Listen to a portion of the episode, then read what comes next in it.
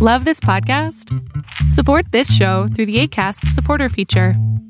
It's up to you how much you give, and there's no regular commitment. Just click the link in the show description to support now.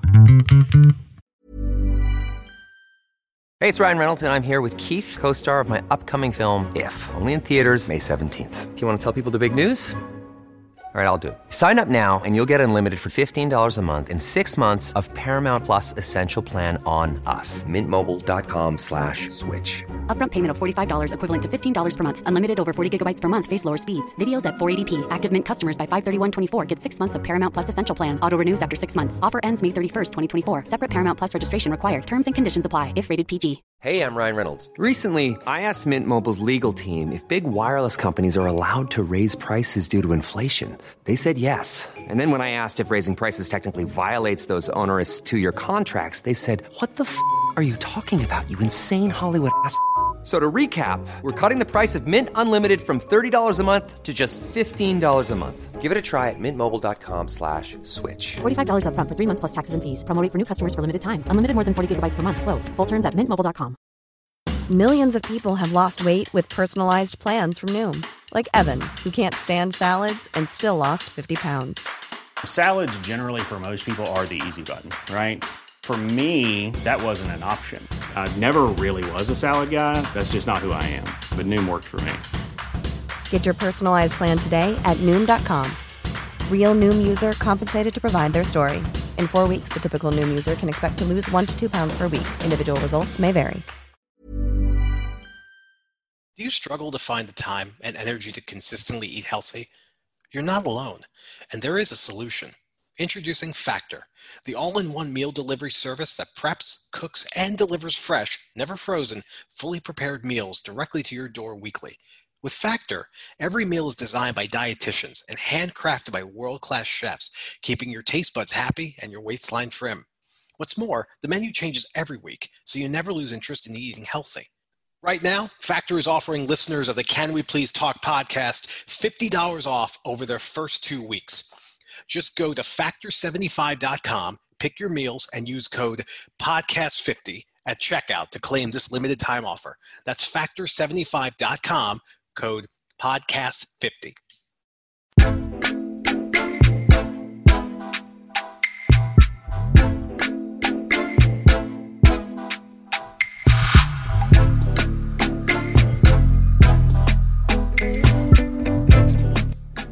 Everybody, welcome back to another installment of the Can We Please Talk podcast. As always, I'm Mike Leon. And I'm Nick Saveri. We've got a very special episode again tonight. Uh, Nick alluded to it a while ago. A lot of guests uh, continue to appear on this show. And tonight, uh, we're very blessed to have Professor Michael Eric Dyson with us to discuss his new book, Long Time Coming uh, A Reckoning with Race in America. Uh, he's a New York Times bestselling author. He's also a professor of African American Studies at Vanderbilt University, formerly sociology professor at Georgetown University. Um, Nick, uh, you know, I've seen Professor Dyson doing his his book tour now, and I know he's uh, been running around uh, doing so many different interviews, and, and a lot of his books are on that New York Times bestselling list. So we're so blessed to have him uh, with us tonight. Yeah, Dr. Dyson brings just a ton to uh, to our show, and just to any conversation he steps into. Um, he's just really one of the pre- preeminent speakers in matters of of race in America. So it's mind-boggling that we get a chance to get some time with him today. Um, uh, Dr. Dyson's first work that I read was back in 2006, uh, which was a discussion about uh, some comments at the time that Bill Cosby had made in reference to black parents. Um, and Dr. Dyson really effectively took apart his argument uh, and also spoke about the black middle class's response to um, Bill Cosby's comments at the time. Uh, and you know, now shifting gears, long time coming, different style of writing you know we get to learn today uh, hopefully get the time get a chance to talk a little bit about even the the format in this text which is actually in the form of letters uh, to to members of the black community who have died uh, at the hands of the police department. And you know having him speak to getting into that new voice as a writer i think it's going to be amazing. But also as a professor you know from an education standpoint what is he seeing showing up in his classrooms? This will again we're gonna we're lucky we have probably a limited time to talk to him, but we're going to make the most of it and get into a variety of different topics. So I'm ready to start. This, yeah. is, this is incredible. I mean, there's there's literally so much to talk to him about because you know, like you mentioned, his his book, "Long Time Coming: uh, Reckoning with Race in America," that's out now, is really a bunch of letters, a series of letters to Elijah McClain, Eric Garner, Sandra Bland, uh, Breonna Taylor. You know, all of these. Um, deaths that have happened uh, at the hands of police in, in the recent years, months, um, and everything's been exacerbated, you know, by the pandemic. Everyone being at home now, um, everyone just kind of watching the news and seeing what's unfolded after George Floyd's death back in, uh, I believe it was May, um, and so now everybody's heightened, right? And during that time, he's home writing this book, and it's got to be so difficult to write a book about such a deep topic and you're writing letters to people that are no longer here anymore right? It's it's directly and indirectly affecting members of his community um, so he he's got such a depth of knowledge about that. And and also uh, like you said the education side you know what does he think about our education system? You know, we did an episode about education, and here's a guy, eh, you know, in at the height of his profession, you know, teaching at Vanderbilt, Georgetown. Um, what does he make of the education system overall in America? You know, eh, there's so much to talk with him about. We're we're really lucky to have him on the show tonight. All right, joining us now, uh, he's a professor of African American Studies at Vanderbilt University, and he's a New York Times bestselling author. And he recently released a book, Long Time Coming Reckoning with Race in America. And that is Professor Michael Eric Dyson. Dr. Dyson, I'm Mike Leon, Nick Savary. Thanks so much for jumping on with us. Thanks for having me, my friends. Uh, Dr. Dyson, you know, I, have had a chance to read the book. Um, it's really powerful, e- even just from the first chapter in about Elijah McClain um, I'm wondering like how how difficult is it to write books on this subject matter? Even your last book the tears we cannot stop um, that directly and indirectly have affected you. Yeah no uh, first of all thanks for having me. I appreciate uh, the style and intelligence with which both of you uh, conduct yourselves and this tremendous uh, podcast. Look it is extremely difficult uh, because it's not just an intellectual and abstract kind of thing, it's an existential and personal one. You know, black people dying, people of color being victimized by white supremacy, by police brutality, constantly, repeatedly, uh, without, it appears, much relief.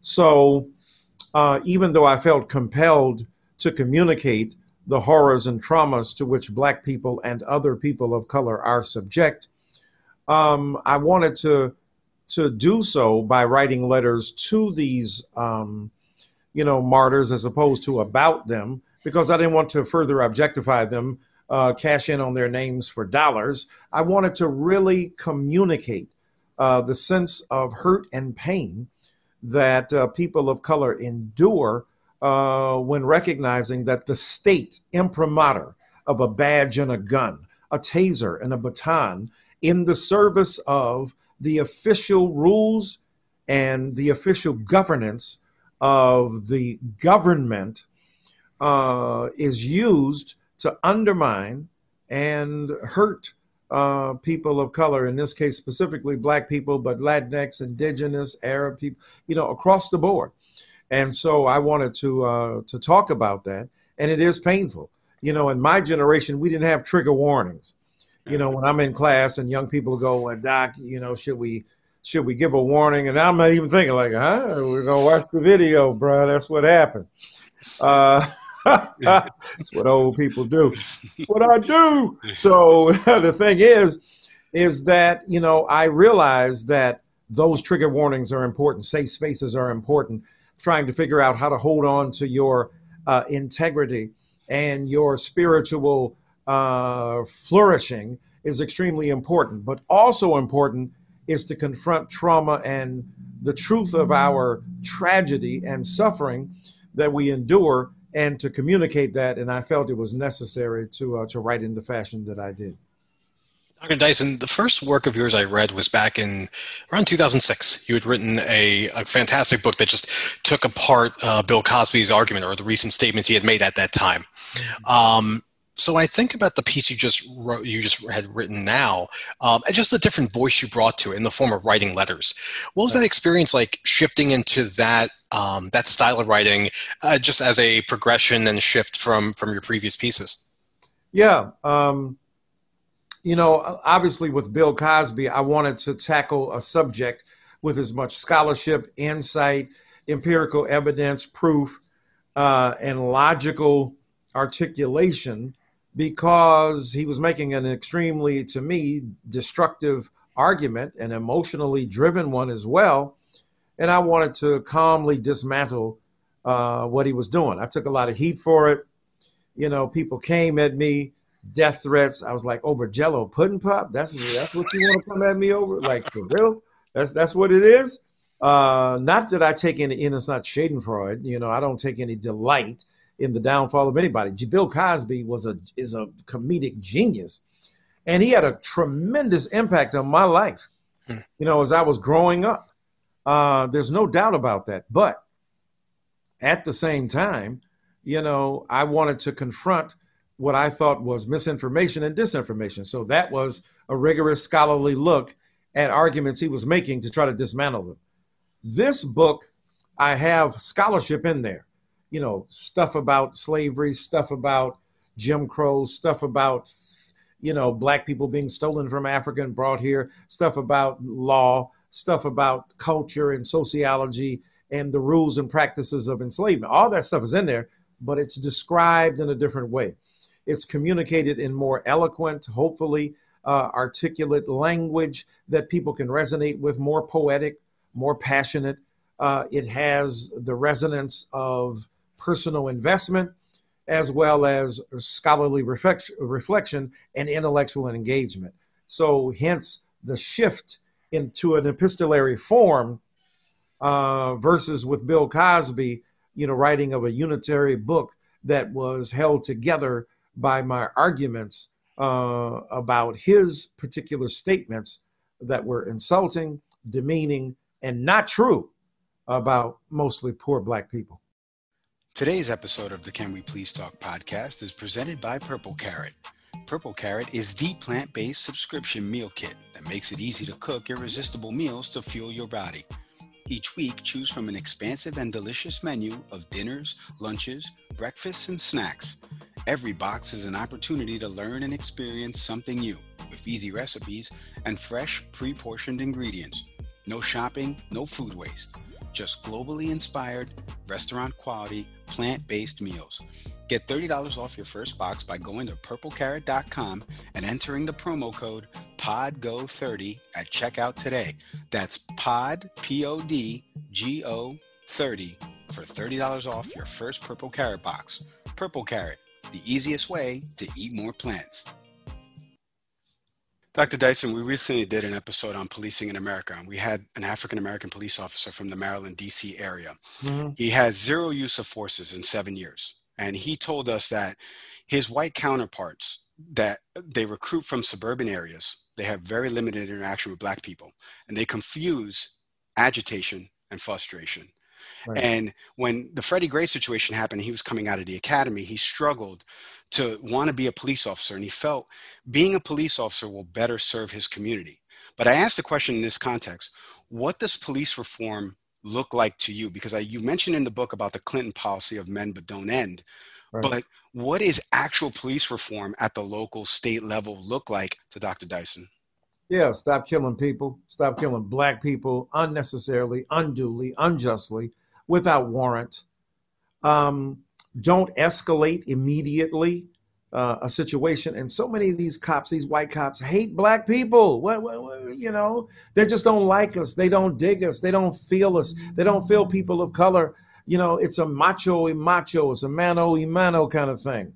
So they roll up on people and women too and deploying their guns, their badges, their tasers, and their arrogance and their fragile egos and their ability to lord it over people. I hate to be that reductive about it, but how else can we explain it? I'd rather say that than you have an innate intolerance for blackness. It is an inherited anti blackness, anti brownness, anti indigenous belief.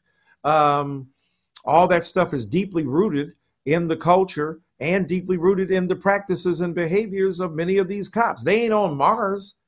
So if if the larger society is imbibing and internalizing these beliefs about black people, they're gonna catch them too. It's not like they're exempt. Uh, we're cops. You know, that's this notion of blue lives versus black lives. You're not born blue. And if you are, go back to the emergency ward because you are not getting enough oxygen. Okay. so you ain't born blue, homie. and uh, the reality is, is that reform looks like stop shooting us. Beyonce was right, holding up the sign in the video. Stop. Arrête. Maintenant. Please. Um, and whatever that takes. If you look at a number of black and brown cops, they ain't killing nobody. And then you talk about agitation and frustration. They know, like, dude, I'm pissed, man. My girl won't give me none. I'm over here, damn. And I just bought her a, you know, TV, man, 50 inch, bruh. What? What? you need to probably go like, damn, I hear you, bro. I ain't gonna shoot. And, eh, but it's true, and that's what he that, that's what he talks about. He knows if he pulls someone over, right, and it amounts to a small offense, he knows you're going to be in the system. I'm not going to ruin your life for a small mistake. Right. But does it take more police officers like that to actually reform the system? What, what does it actually take to uproot the entire system? We saw Minneapolis try, right? Right. So what what does it actually take? Well, to reform some of this. No, no, that's true. You know, look. So you got to distribute. You got to decentralize the authority of the cops because they are out of order and the police unions are mad power hungry. And a lot of them are racist. You look at the guy who's running the one in new york. I don't know you know i'm sorry dude. You're racially charged. You're racially biased. You're racially insensitive. You make horrible statements. You are agitating. You are not a public servant of calm and grace and poise. You are trying to hype up the agitation and escalate it to a degree that is intolerable I mean, if this guy's doing this when he's just making statements in behalf of his union, what's he doing on the streets? What kind of cop was he? You know? And so um, we don't get the benefit of the doubt. So we got to dist- we got to redistribute the power. We got to when they say defund the police, all they're saying is take some of that dough and give it to people who could use it, who could address mental health issues. Why are we calling the cops on somebody who's having a psychotic breakdown? Can we call somebody with some therapeutic intervention who knows Freud and Jung? And if they ain't Jung, at least know Freud. Okay, sorry. So the point is, you know, to, to hmm. engage in a way and in a fashion that permits that particular intervention not to escalate to the point of fatality. So it's both the outlook, the viewpoint, the behavior, the worldview, um, and it's about taking away resources. Police don't need all that, but they're de- they don't mind defunding schools. They don't mind defunding social programs for the poor. Why are you mad at defunding the police? So we got to figure out ways, and all that means is removing resources in one arena, putting them in another. We ain't saying we don't want no public safety, right? Black people call the police more than anybody, so we call the cops dog. So we ain't we ain't hating on the cops. But when you show up, can you make a distinction between us and the people who are doing real criminal activity out here, and between us as citizens who pay your salary, and you coming in, uh, you know, gangbusters trying to hurt us and kill us? So yeah, you know, if policing to me reform and defunding and reorganizing looks like shifting monies to different departments, decentralizing the authority of police, uh, making sure that uh, public safety is not simply or exclusively in the hands of the cops, and refiguring and reimagining what it looks like when we deliver services to people we protect and serve. And that would be hugely different. But another way we reform it and change it is to make cops stop hating black people, not uh, being prejudiced toward black people uh, or brown people, um, uh, toward minority, toward indigenous people. In other words, we'd have to go back and rejigger the whole algorithm of their intelligence and their training and their consciousness in a society and their social conscience. And, and, and we can't do all that. So, in the meantime, if we can't go back to the beginning of your childhood and then figure out how to change your perspectives and the accumulated grievances of your whiteness or your Americanness and how that gets redirected toward, you know, people of color. And when you stop in that interaction, you're nervous. I mean, how you gonna be a damn cop and you so scared? What are you doing? Like you ain't shooting white people that same way. I'm sure y'all saw the cops stop the white boy the other day. And this dude has got a gun in his seat. And he threatens them twice. I'm gonna shoot you. And they ain't shot him. Dude, if that was a Puerto Rican, if that was a black man, if that was an Arab brother, come on. If that was a Middle Easterner, if that was somebody, you know, who wasn't a white person, do you think they'd be alive right now? You know, uh, and then he drove off all on tape. Can we get that? Whatever leads you to treat that dude that way, that's what we need. Right. And so, yes, we got to, you can, now I know Mayor Ras Baraka says that's some bourgeois black stuff. We need cops up in here you know, people who living in the hood and in urban culture need it. We just need correct policing. Look, I ain't against it. I'm I'm with whoever can do the best job with the resources they possess in order to bring comity and balance to our communities.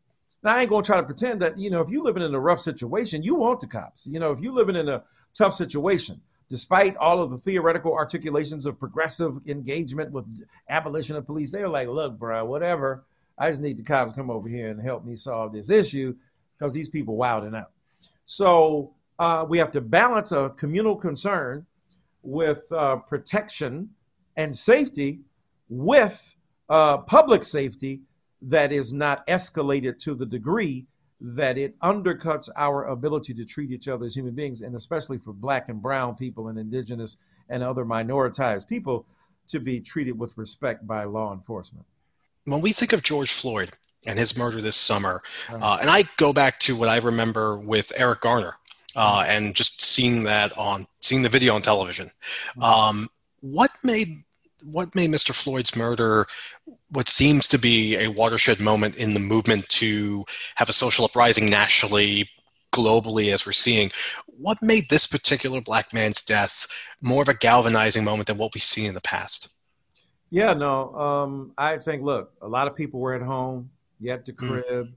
you're, you're in COVID. If you can afford to, if you're not one of these people of color or other poor Americans or working class Americans on the front line, delivering food, uh, handling health care uh, in old people's homes. I know that's not the politically correct way of saying it, you know, elder care and uh, nursing homes and the like and you could afford to stay at home, you're watching your screens. You know, you're looking at PlayStation. I don't know. You know, looking at two NFL, NBA, 2K, whatever, playing games, or just looking at the news, uh, watching uh, Leon and Zaveri. You know, Nick and Mike. You know, checking them out, and then you see you see this flash across your screen. So you're hmm. already you're already there many more eyeballs to them together collectively are looking at their screens in ways they're not usually doing. They might do it episodically during any given day, but with the masses of Americans home because of COVID, a lot more eyeballs were trained on those screens.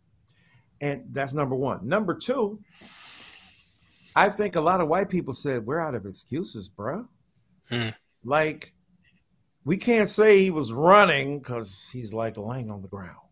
We can't say he was acting a fool, as my daddy said, cutting a fool. He's going, officer, sir, please. While he's being killed. Uh, we can't say he had a gun. You got your knee in his neck. So all the usual excuses were removed, and white folk were like, "Well, damn." Black folk been telling us, people of color been telling us this. Now we really see it.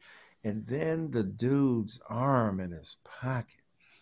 Please let me up. I can't breathe. Yeah, whatever. You're talking, bro. You can you can breathe.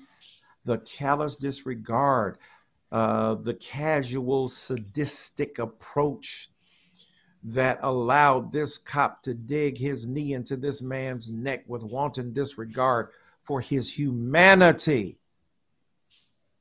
That just, you know, I think those things pop even white brothers and sisters off and said, look, we got to hit the street. This is crazy.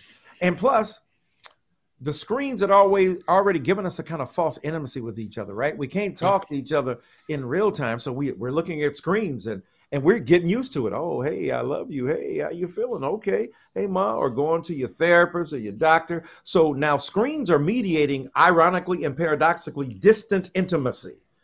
We're we are mediating them. We're we're we're creating the illusion of a kind of intimacy and kinship. And so when they look at those screens, they have a, a built in kind of empathy, if you will, for this man. And when you put all that together, uh, white folk were like, enough is enough. Plus, with our bodies already being besieged, like, are you kidding, Jiminy Cricket? We, we're in we're in COVID. You're killing people in COVID, right? So all that together, I think, pushed America in a different way, made it a global phenomenon, and people hit the street. The reason these were the biggest protest movements uh, against racial injustice in the history of this nation, white bodies swole the numbers, and not just swole them in terms of attendance. When look at Jacob Blake, shot five, six, seven times, hit five times in Kenosha, Wisconsin. Black Lives Matter protests. The two men who died were white. So they're putting their lives on the line, not just our theoretical articulations of advocacy and allyship.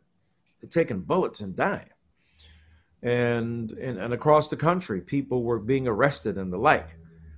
Uh, but that notwithstanding, I think all that stuff got people involved. And yeah, so that was different. That is different. That is a different gesture. Now, we're six months later, people say, you know, we can't get it on the broadcast. Ain't nobody talking about systemic racism.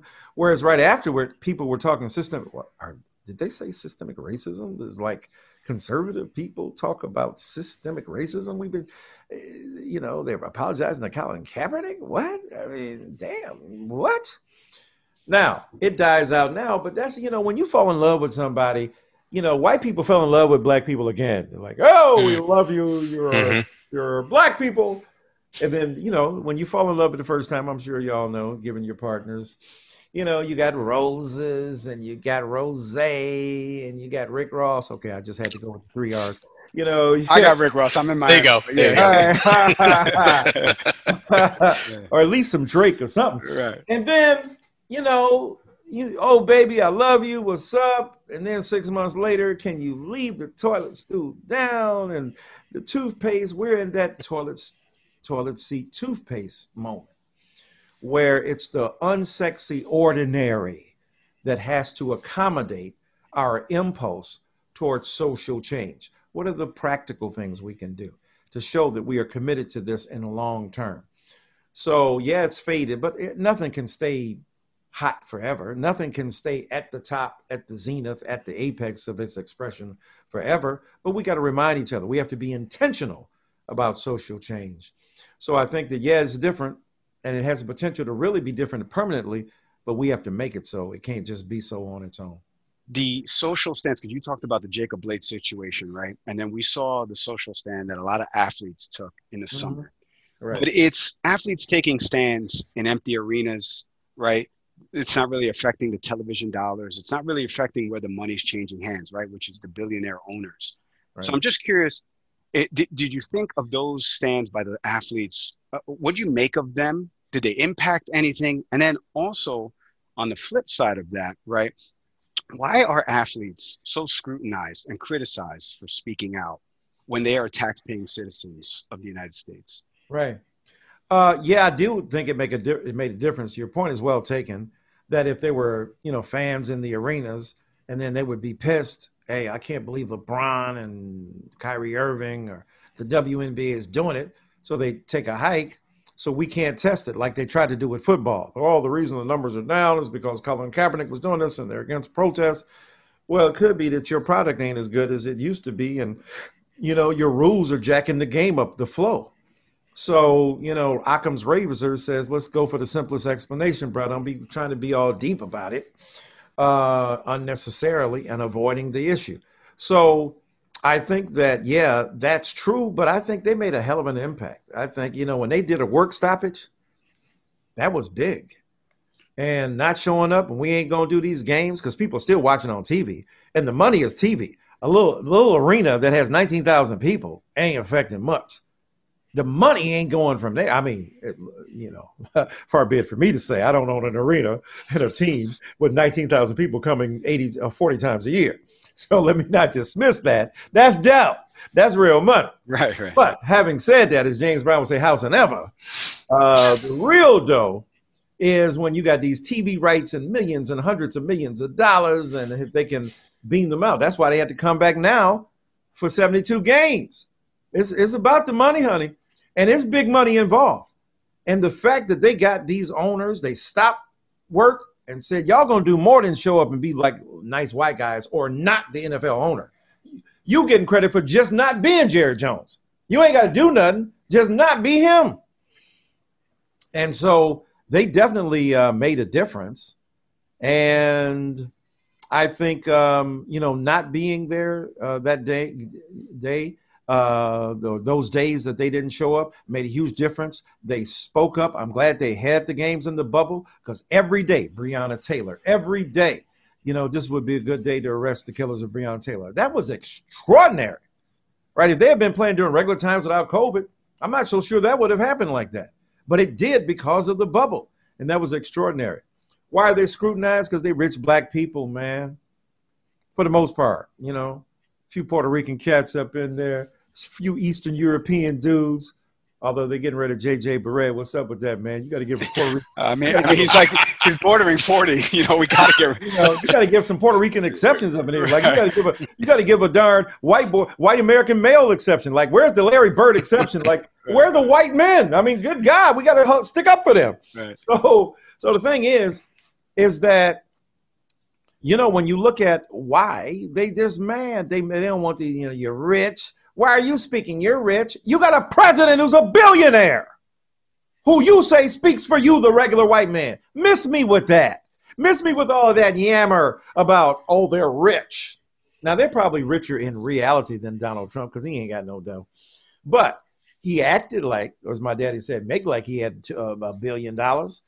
So you, you can hire him to be your president to speak for all of America, but rich black people can't say, the horror and tragedy of this situation, or rich Eastern European cats or Latinx cats can't say, look, this is wrong. Or the women who are way ahead of the men, as great as the men are. And my book is dedicated to LeBron, so, you know, I got mad love for them. But uh, they are taking a hit because there's resentment already at their achievement. There's resentment at the fact that they make so much money. And then on top of that, they have the nerve to identify with those who don't make money you know, when people say, you're not uh, doing bad at all. Why are you worried? That's the that's what's character. That's what's character characteristic of their integrity. They don't have to talk about it. They making dough. And they're concerned about the people who don't. But what they do know is that get caught on the wrong time at the wrong place in the wrong space. I don't care how much money they making, they can get treated the same way. So I think part of that cultural resentment uh, you know, shut up and dribble. I'm glad LeBron didn't shut up. I'm glad he kept on dribbling, and I'm glad he kept on talking and making a difference. That's the route toward redemption in this culture. Dr. Dyson, um, thank you so much for, for being with us tonight. Go get his book. You see it here on my bookshelf for those of you watching on YouTube. Long time coming, uh, Reckoning with Race in America. Uh, you can see him uh, as he's doing this book tour uh, across America now. Thank you, Dr. Dyson, for joining us tonight. We really appreciate it. Thank y'all so very kindly, my man. Look forward to coming on again. All right, that was Dr. Michael Eric Dyson. Uh, his book, Long Time Coming Reckoning with Race in America, is out now wherever you get your books. Um, just so much to talk with him about. We, we, we teased it at the top. Nick, I see you shaking your head for, for those of us watching on video, but um, it's, it's just, there's just so much to talk with him about, you know, bet- between not only his book, and what it speaks about, right? I, I, mentioned it to him, like it's so powerful. The first chapter about Elijah McClain in that story is it's it's really disheartening, right? But then what does police reform look like? Like I've never heard him speak about the actual individual steps that could be taken. And it's been tried before, but that doesn't mean that you know we we a lot of people i think even in the police community uh, community uh, as the officer who came on our program told us you know do believe in in reallocating resources to do certain things right? He, in his words you can't have a Ruth's Chris steak at less the price you know and expect the same service. And dr dyson conceded you know like we do need police. So there's just so much to, to unpack with him. Uh, what, what do you think of the interview overall? Yeah, I think he cements what, what former President Obama had said the other day when talking about the I mean, he was speaking to marketing, really. Like, how, what does that phrase mean, defund the police? And and he didn't say it's a misnomer, but he was trying to bring up the point that it's it might be producing a false narrative, uh, and I think that's what Dr. Dyson spoke to. Like he's owning the fact that this is yes, there is a need for the presence of the police department. I mean, in the within the black community, it's not like in the in those communities that people are saying we don't want any police presence. But what we are speaking to is the idea of police reform, and I think that's what Dr. Dyson put on the table. Uh, overall, everything's advertised. Like, yeah, anyone that's watching this on video, like I'm shaking my head because it's like what Dr. Dyson brings to this discussion is honestly what like fans of Jordan saw in the 90s. Like, this is a preeminent speaker of black thought in the United States of America on this show and to hear him speak his piece to talk about his progression of his writing and i mentioned you know a book that i'd read of his back in 2006 you know fast forward 14 years later and taking now the voice of one who writes letters to he as he put it martyrs and just seeing the progression of his writing, but just him as a thinker, um, and just just an openness to share really his experience, and really spoke to you know to Mike and I from a from a place of this is where this is what's up. Yeah, you know, it, it, it's hard to put into to words. I, I, recommend for a lot of people out there, you know, that may have judgments about Dr. Dyson, one way or the other.